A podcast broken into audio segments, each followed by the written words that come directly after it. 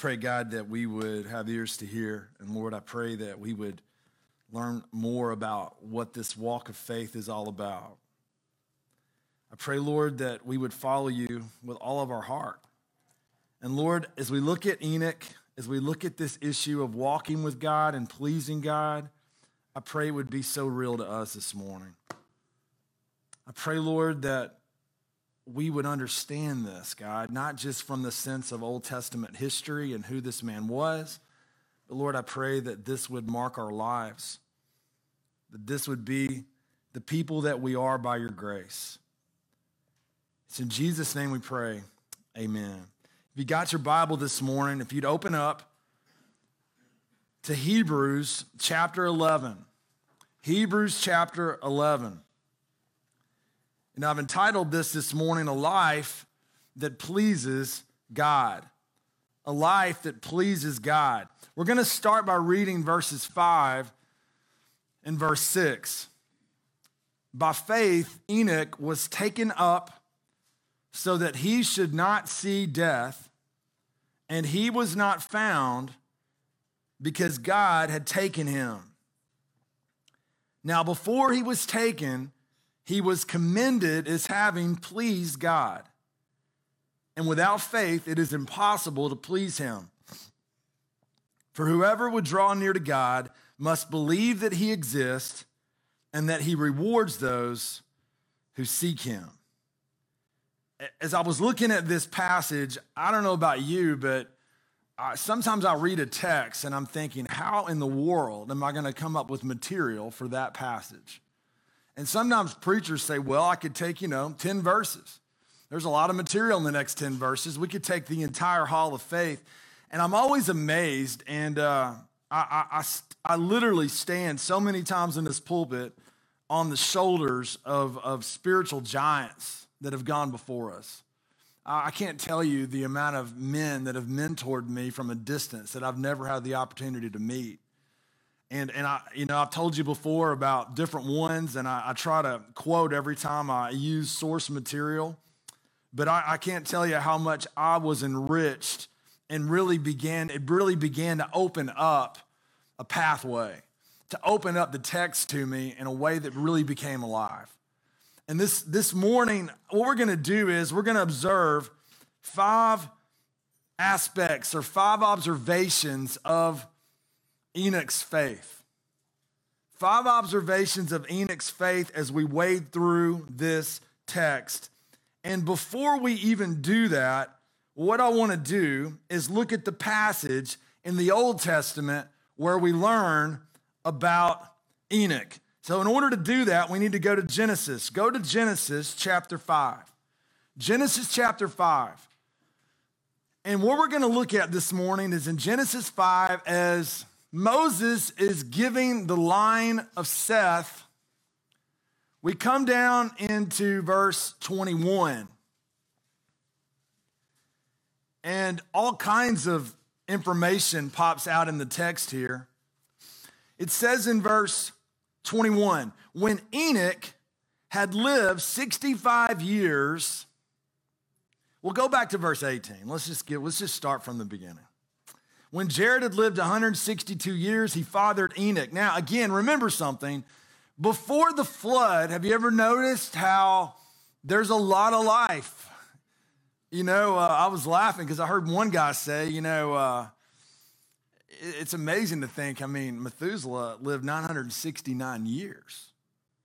And, and Enoch lived a long time, 365 years. Can you, I mean, that's amazing. I'm 48. And if I'm Methuselah, I've only got about 900 and, well, I can't do math that quick. You get the math, all right?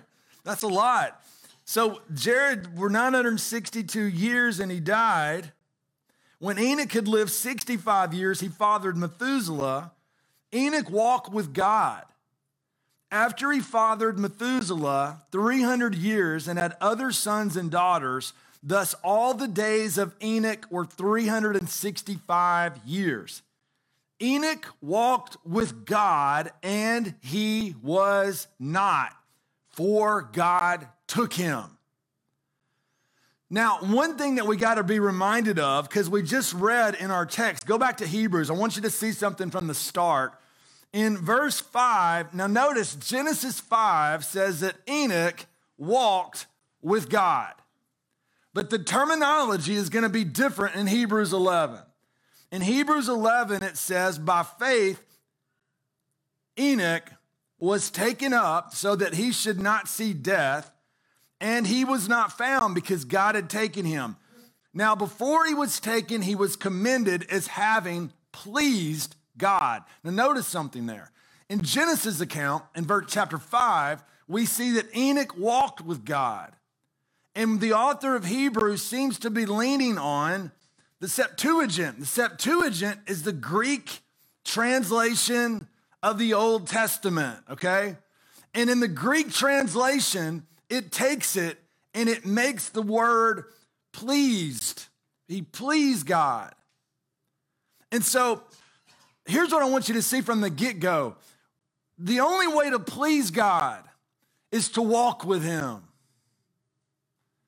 We can't please God apart from walking with Him.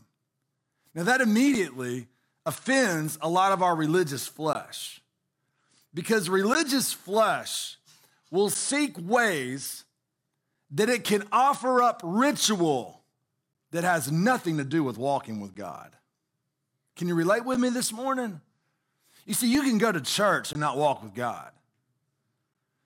You can even read your Bible and not walk with God. You can go to Bible study. You can be a part of FCA. You can do anything and everything you can come up with that involves aspects of the Christian life and not walk with God. But here's what we got to see the only way we can please God is by walking with Him. Walking with Him. So this morning, the first part of this that we are going to observe about the faith of Enoch is the backdrop of his faith. Number one, the backdrop of his faith.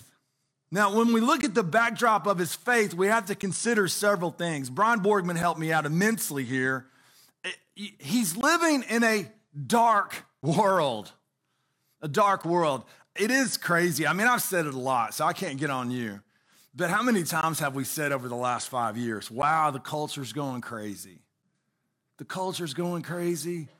Everything. I want you to be comforted by something. The backdrop of the Old Testament is not some utopian of people loving and worshiping God. The backdrop of the Old Testament are people in rebellion against God, right? Are people that are living going after their flesh, going after their own desires. That's the backdrop of the scripture. So when we think about how am I going to live as a Christian? How are my kids going to grow up? in this craziness? Well, just like everyone who ever has known God by faith. And for a moment, if we think now we are on the wrong end of things because we have it so tough, we need to be reminded. And I say that to myself, not to you. I sometimes just lose perspective, I lose it completely. What was the consequence of the fall? You know, the consequence of the fall was very severe. And what did God say? Uh, in Genesis 2:16, and the Lord God commanded the man saying, "You may surely eat of every tree of the garden, but of the tree of the knowledge of good and evil you shall not eat, for in the day that you eat of it, you shall surely die." And what happens? Death enters the world. As Romans 5:12 says, when one man sinned, sin entered the world.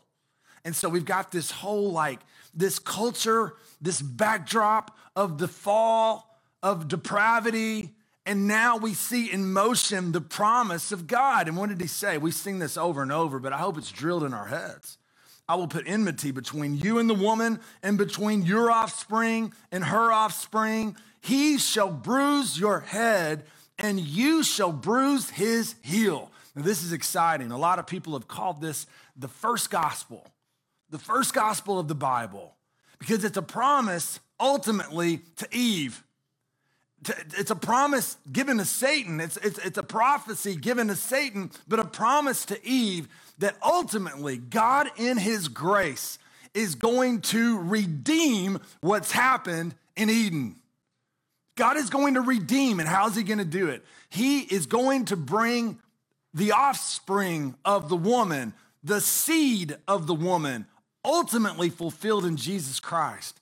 And how in the world can a man like Abel, can a man like Enoch be justified by faith? Because I believe with all my heart that what happened to Abel, I believe with all my heart that Eve said, Look, honey, there is a promise that God has given me. There's a promise that God is going to bring a redeemer through my line.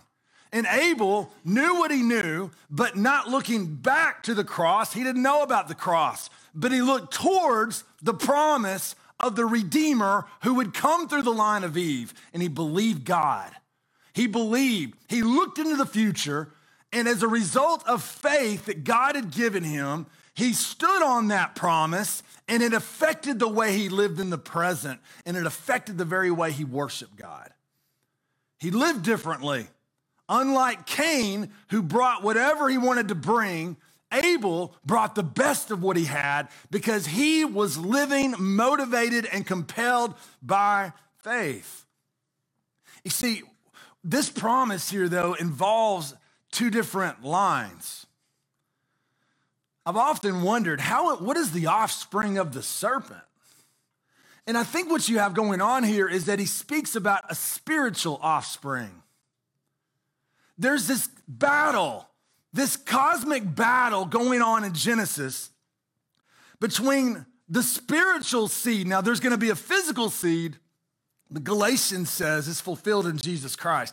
But there's this cosmic battle, it's still going on today between the spiritual seed of the serpent and the spiritual seed of the woman that's fulfilled in Jesus Christ. And what does that mean? It means there's going to be people who reject the ways of God. And who is the first person who is evidenced as being a part of that spiritual seed of the serpent? None other than Cain. He's not a man that would bow before God. He's a man that would reject God. You see, in this room today, we've got two different types of spiritual seeds. We've got those that are of the spiritual seed of the devil and those that are of the spiritual seed of Messiah. And those that are of the spiritual seed of Messiah are those who, by the grace of God, are compelled to walk by faith. But those of the spiritual seed of the serpent, they have no desire to follow the ways of God. They will rebel against him and come against him in everything they ultimately do. You see, that's exactly the problem in the backdrop of what we're looking at in Hebrews when we study Enoch. There's two different seeds. And I want you to see something that is absolutely astonishing to me. One of the things that happens as a result of being a part of the fall is that Cain, this is one of the saddest passages, I think, in the Bible. Then Cain went away from the presence of the Lord and settled in the land of Nod, east of Eden. Things are not the way they were intended to be. Man and woman are not in the garden, they're east of the garden. They're not where they need to be. They're not where they're intended to be. But the fall has changed everything. We get into Genesis and we see this culture of sin, and we see the line of Cain. And there's a guy that comes in the line of Cain, uh, Lamech. If I'm saying his name right, just act like I am. Lamech. I should have said it, I told you, just say it confidently and people will think you understand it. Lamech said to his wives, Adah and Zillah, hear my voice, you wives of Lamech. Listen to what I say. I have killed a man for wounding me, a young man for striking me. And, and in verse 24, I, I didn't get it on the slide. Let me find it real quick because I need to read you verse 24. In Genesis 4:24, it goes on to say, if Cain's revenge is sevenfold, then Lamech's is 77fold. This is a culture of death. It's a culture of sin. It's the spiritual seed of the serpent usurping what, what's God's rightful place of authority And now they're living, and this is the culture, and this is the backdrop of the faith of Enoch. The backdrop of the faith of Enoch is a dark, dark world. In fact, we get into Hebrews chapter 5. This just amazed me looking at this. And, and you get into, I thought about this passage almost immediately. You get this idea of like, do not love the world or the things in the world. If anyone loves the world, the love of the Father is not in him. For all that is in the world, the desires of the flesh and the desires of the eyes and the pride of life is not from the Father, but is from the world. And look at this, y'all, this morning. And the world is passing away along with its desires, but whoever does the will of God abides forever. And, and what you have to see is that this is a time period that is so marked by the love of the world, just like it is today. Some things never change. You, you get into the, uh, you're looking here this morning, we're in Genesis 5, you go 4 into 5, and then you know what, what happens in chapter 6 as we get into the flood. And what happened? The Lord saw that the wickedness of man was great in the earth, and that every intention of the thoughts of his heart was only evil continually. What happens though, I want you to see this. What's phenomenal is you get into chapter 5 and read with me in verse 1 and 2. Chapter 5 of Genesis. This is the book of the generations of Adam. When God created man, he made him in the likeness of God. But notice what Moses does in verse 2. Male and female, he created them, and he blessed them and named them man when they were created.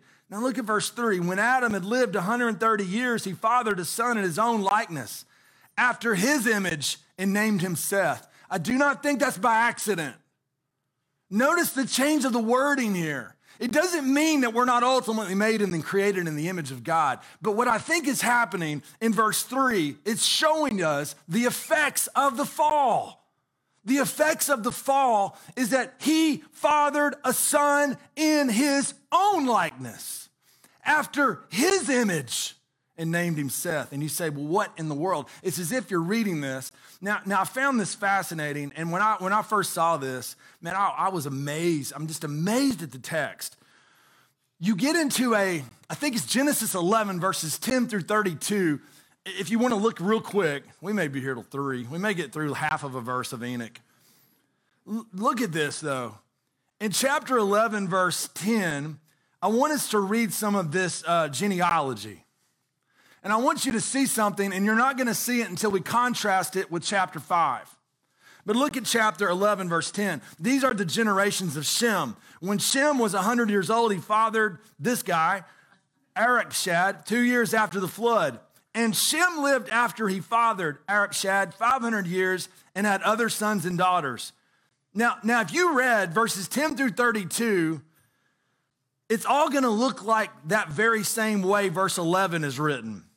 There'll be one lives 35 years, he fathers this person, and you see that over and over and over. But there's a dramatic difference in chapter 5 that God, through the power of the Holy Spirit, brought upon Moses to write this differently. And it points to the backdrop of the faith of Enoch. Go back to chapter 5. You say, What in the world is going on with these genealogies? Why would you refer to them? Well, look at this. Verse 4 the days of Adam after he fathered Seth were 800 years, and he had other sons and daughters. Verse 5 Thus all the days that Adam lived were 930 years. What's the next phrase? And he died. Verse 6 When Seth had lived 105 years, he fathered Enosh. Seth lived after he fathered Enosh 807 years and had other sons and daughters. Then all the days of Seth were 912 years. What's the next phrase? And he died. Verse 9 When Enosh had lived 90 years, he fathered Kenan. Enosh lived after he fathered Kenan 850 years and had other sons and daughters. Then all the days of Enosh were 905 years and he died. Genesis 11 doesn't do that one time. But in Genesis 5, the chapter that focuses on Enoch, it brings about the reality of death. You got to see that. You have to see this because you go, why is that so significant? Because look at the passage that precedes verse 21 in Genesis 5. We go to verse 18. When Jared had lived 162 years, he fathered Enoch. Jared lived after he fathered Enoch 800 years and had other sons and daughters. Thus, all the days of Jared were 962 years. And what's the phrase? And he died. But now there's a man on the scene named Enoch, and he did not die. What's going on? I'm glad you're asking. What's going on? You see, but I want you to see that we are in a culture of the effects of the fall, and there is death, and there is death, and there is death, and there is death, and there is death on, over, and over, and over. It's amazing because even in this passage, you see this city. You see the city that Cain built named after his son.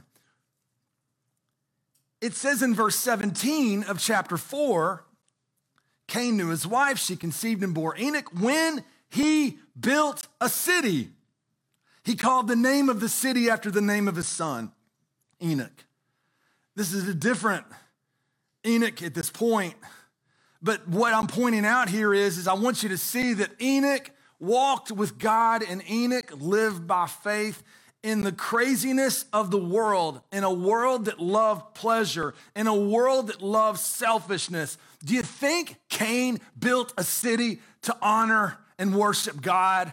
No, he built a city that was made after his own inclinations. I was reminded of this, but Augustine writes about the city of man and the city of God. The city of man is built according to man's desires. The city of God is based on the eternal promises in Jesus Christ. This morning, I got a question for you as we get started looking at Enoch.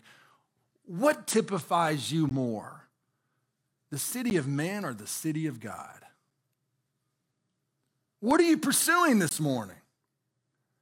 If you were honest with yourself and honest with your life's pursuits, where are your goals? What are you living after? The city of man or the city of God? Is your line more consistent with the serpent's spiritual seed or that which is marked by faith that comes through the grace of Messiah? I pray this morning all of us would say, Dear God, I think even if you answer that and say, I don't want to be a part of the other, you may be like, I don't want to be a part of the loves of the world.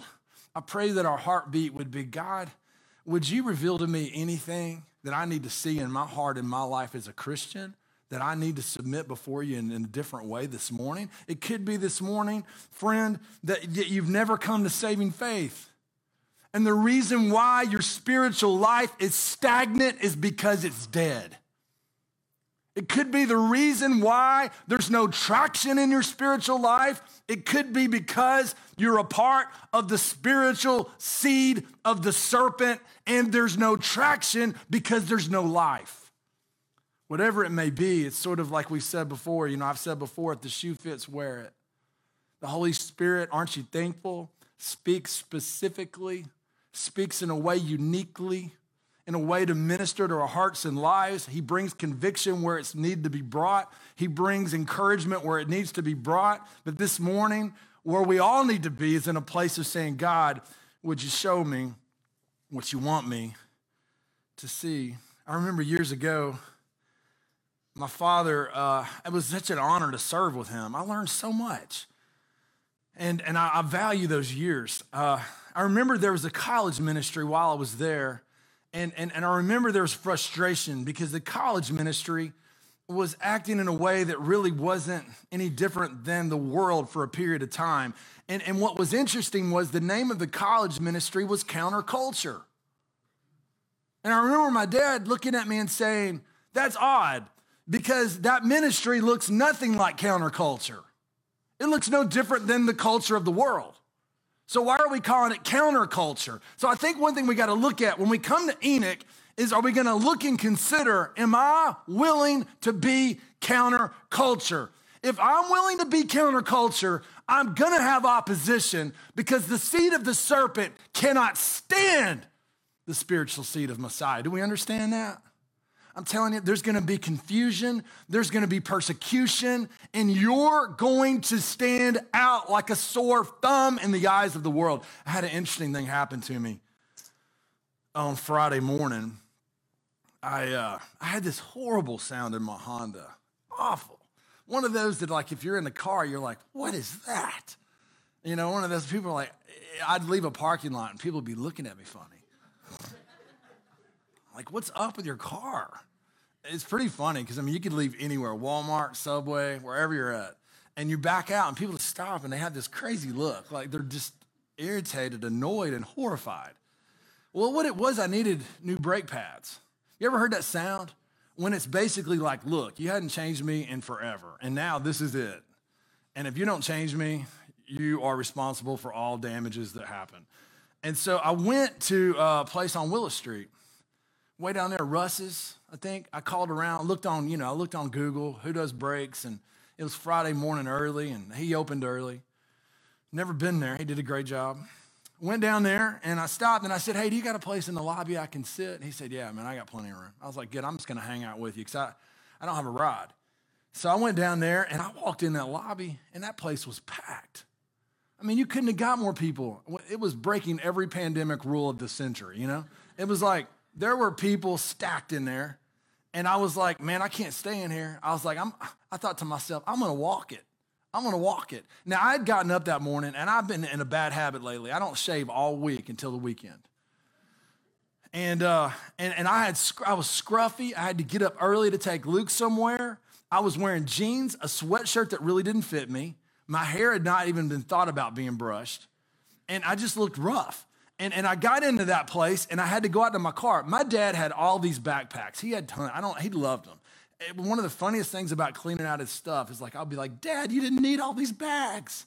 He had tons of them. He would buy bags all the time. And he had one that I sort of liked, but it's huge. It carries a lot of stuff. So I'm, I'm I had that bag in my car and I got to carry my laptop and some other stuff. I put it on my back. Well, now I'm walking down Willis Street and it's sort of misty out. It's early. And you should have seen some of the looks that I got. And I was like, this is sort of cool that people don't understand what's really happening. And I'm walking up and I'm like passing unclaimed baggage, and uh, people are, they're like, man, did the pastor lose his job at the church? I don't think anybody knew I was the pastor, but I, I have a feeling there's a couple that had like whiplash looking back at me. Well, I got up there and, I, and you know, that cemetery cuts to the right. I walked through the cemetery. I'm carrying that backpack. Walked all the way up by the armory or whatever that place is called. Cut over to the left. The dog about scared me to death. I mean, I looked like I was roughing it. I looked like Ann had kicked me out of the house. I looked like I had my clothes in a backpack and I'm just walking through Scottsboro. And it hit me. I was walking, and as I was walking through, I was chewing on this sermon about Enoch. And it was this, I was reminded, it's like, look, if you're gonna walk with God and walk by faith, prepare to be misunderstood. They'll never understand you. You're gonna look as crazy as I did walking through Scottsboro with a backpack. People look at you funny. I'm telling you, it's like, I remember my sister when she was 16 and she began to seek to walk with God. You know where the, uh, a lot of the persecution came in her life? From the youth group.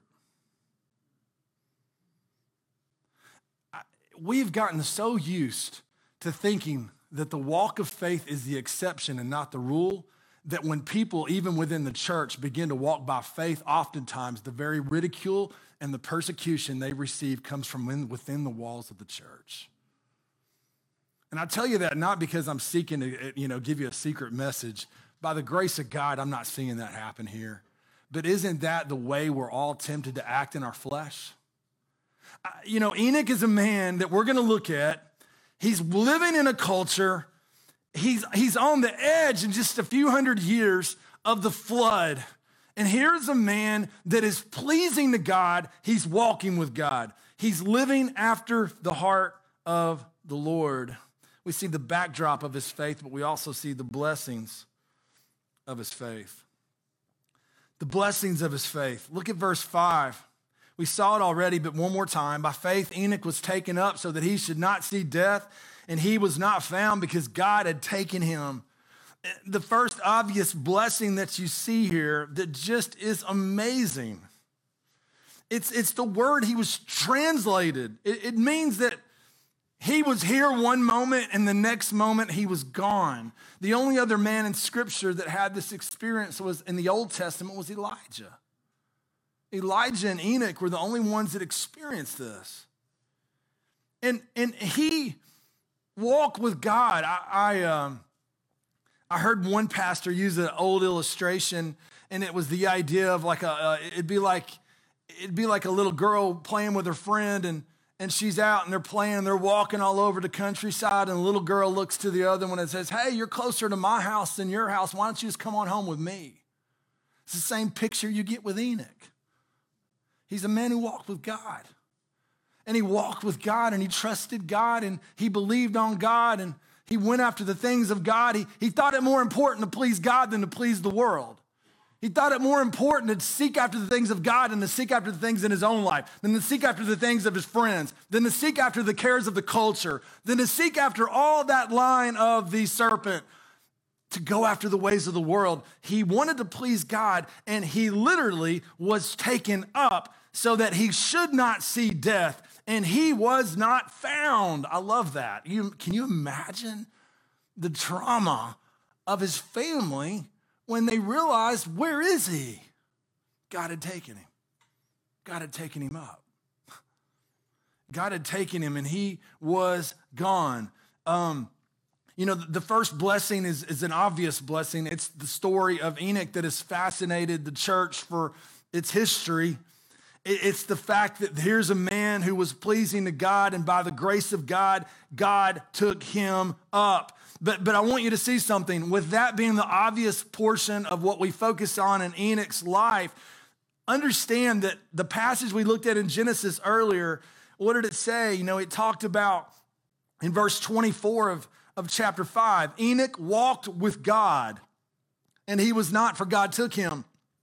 It's interesting because in verse 21, when Enoch had lived 65 years, he fathered Methuselah. And then it says, Enoch walked with God after he fathered Methuselah 300 years. Some have taken this to mean that this was the point in his life where ultimately God did this work, that you know, he had gone 65 years. And then this is the part where if, if, if Enoch was with us and he was giving his testimony, that would be pretty, remar- pretty remarkable. Um, if he, he might say, look, it was after I, you know, 65 that something changed, that God's grace ministered to my life, and, and there was a different course. I, I was looking and listening to MacArthur on this, and it really helped me because one of the things he mentions here is he says, Don't forget. He's like, Don't forget, there has to be reconciliation in order for one to walk with God. God doesn't just say, Hey, anybody want to walk with me? Why would you say that? You may ask me. Well, Amos says, in chapter 3, verse 3 Do two walk together unless they have agreed to meet? How can two walk unless they're in agreement? And the, and the, and the question you would follow up with in observing this text is how could Enoch walk with God unless there had been reconciliation? You don't just go and walk with God, you have to go on God's terms and you have to experience God's forgiveness and you have to experience God's imputation of righteousness. Where my account, you've had it happen before, your account's in default mode. And if I ever bounce checks, I don't do it just one. I get like six in the bunch. You ever had that happen? Y'all are too too organized. But your, your, your account's in default and you had seven charges on your debit card that were $3.29 that we're going to charge you $35 for. Awesome. That means the six charges that were $4 were 24 now are going to cost me over 200 and I've had it happen, and I had it happen, and I told you this many times in college Dad, I need to be bailed out. I've got a default count, and what did I need? I needed a transfer. I needed a transfer from his account to my account. And the only way that we can walk with God in the history of redemption is when there's that exchange and that transfer from a holy God into a sinful man's account, and that only happens on the basis of faith. It didn't happen because Enoch was a good man and he was organized, and God looked down and says, You know what? I like that guy. He's a religious guy. That'd be a great guy. It's like, you know, rivals recruits. He's a four star.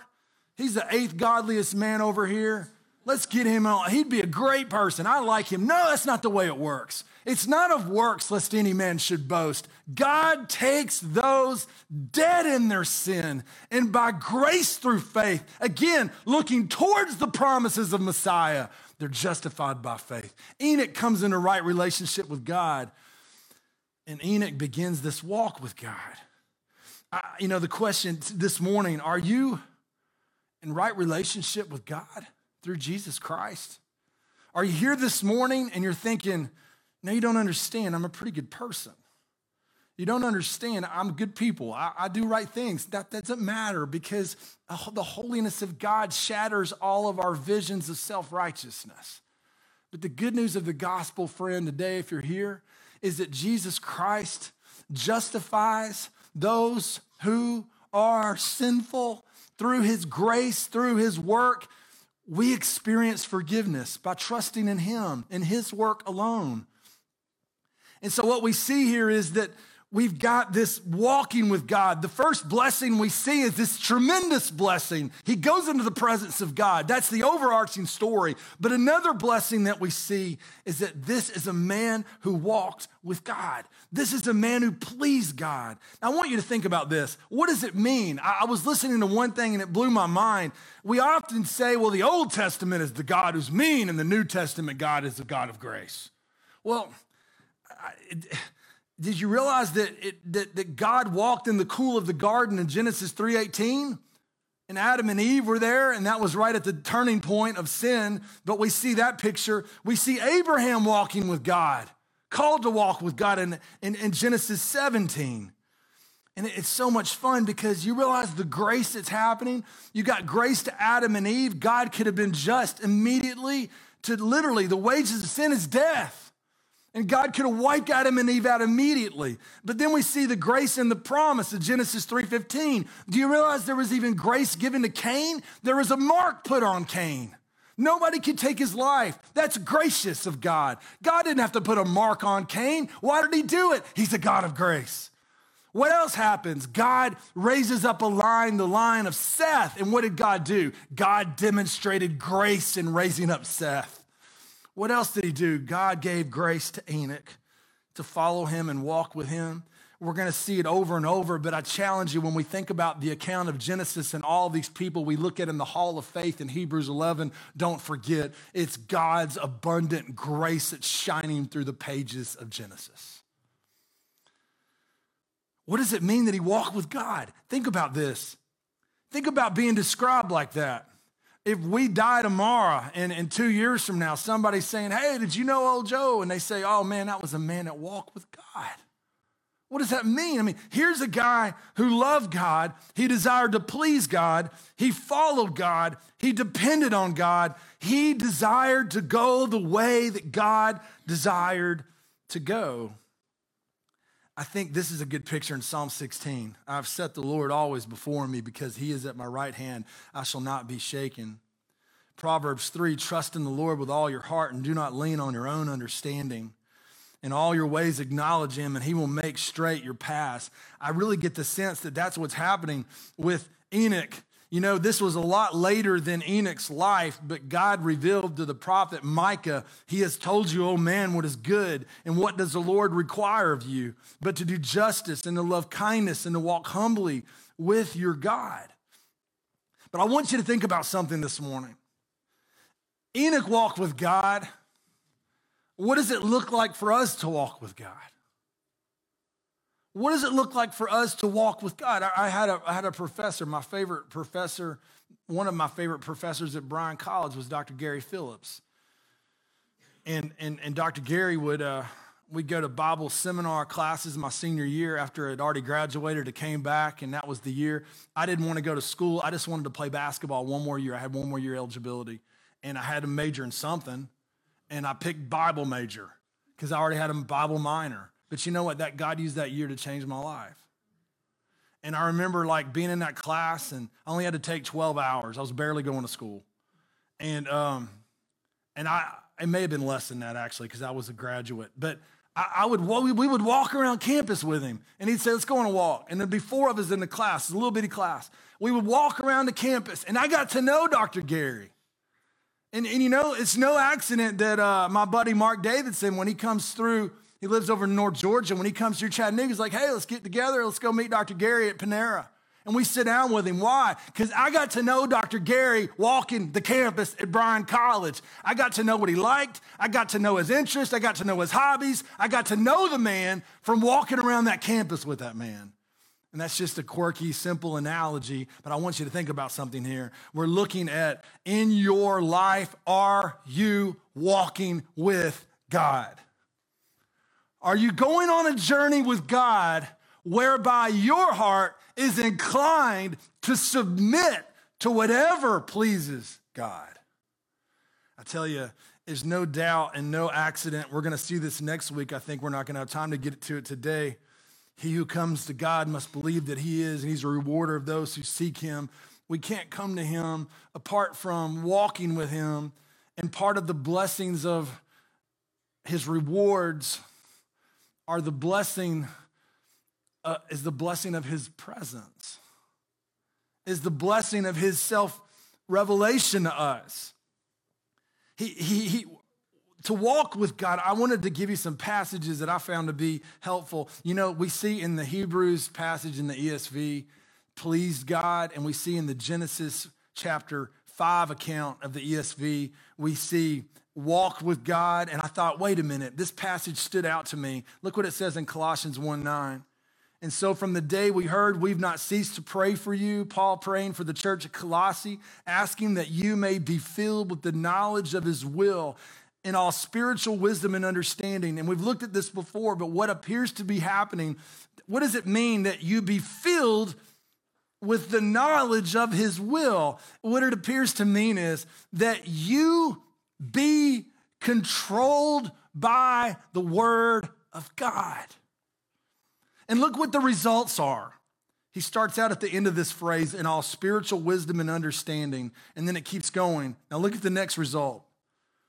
So as to walk in a manner worthy of the Lord. Look at the next phrase. It isn't interesting that both of those terms are used fully pleasing to Him.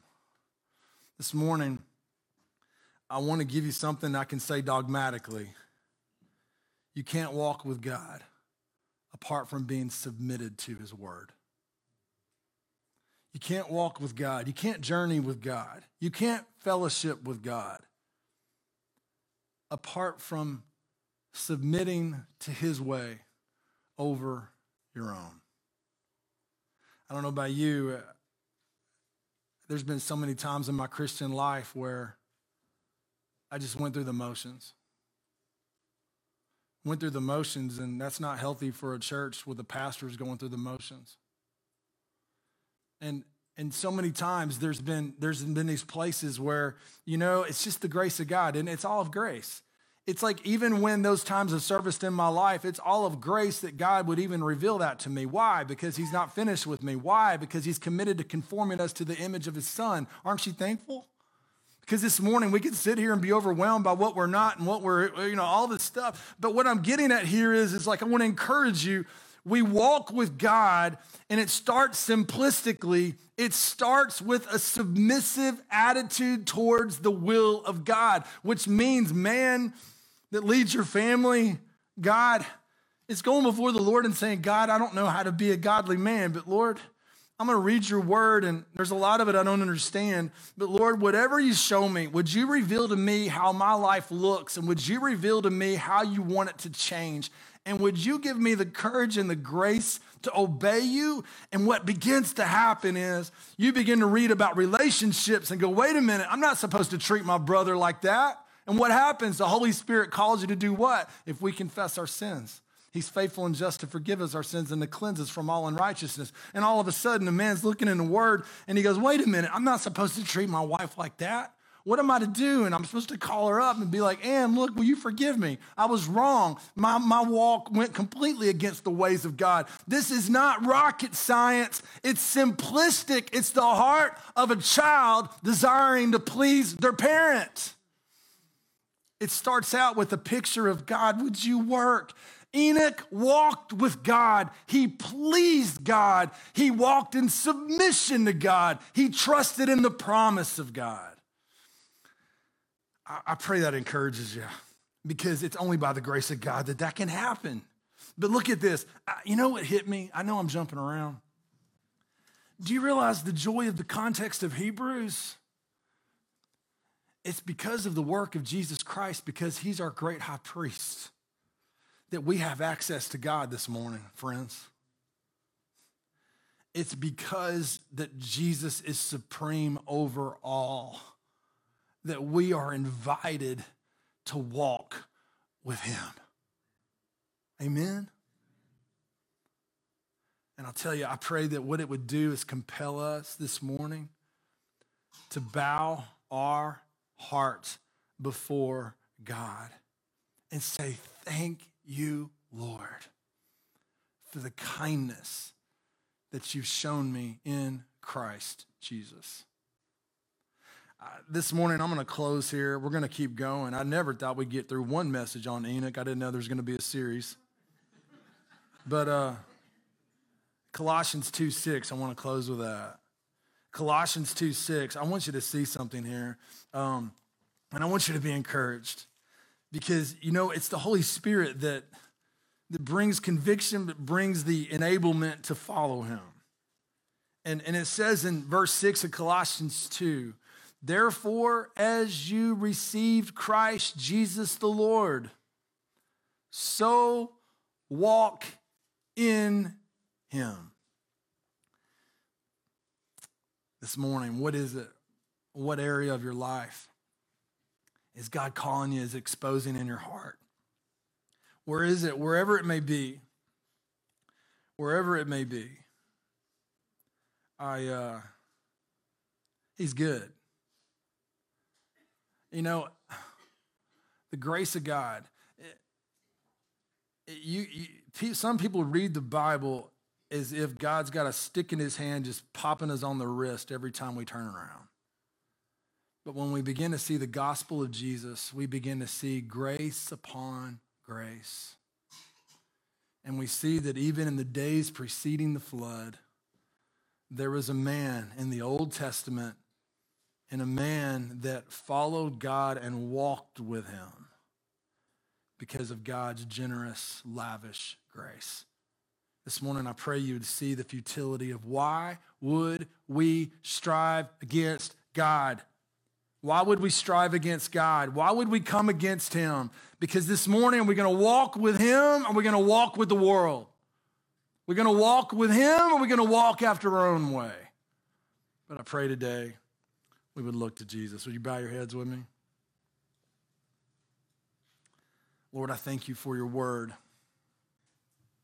I thank you, God, that we start to see in Enoch the picture of your grace that enables people to walk with you, to follow you, to know you, not just to know about you, but to know you.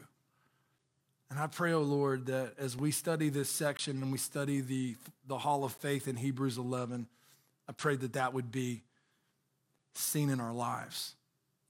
Lord, I pray that if there's any sin, any areas that your spirit is convicting us of right now, I pray, oh Lord, we'd submit to your way.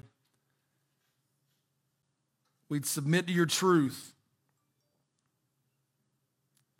And by your grace, we would follow after you and walk with you. It's in Jesus' name we pray. If you stand with me this morning, and these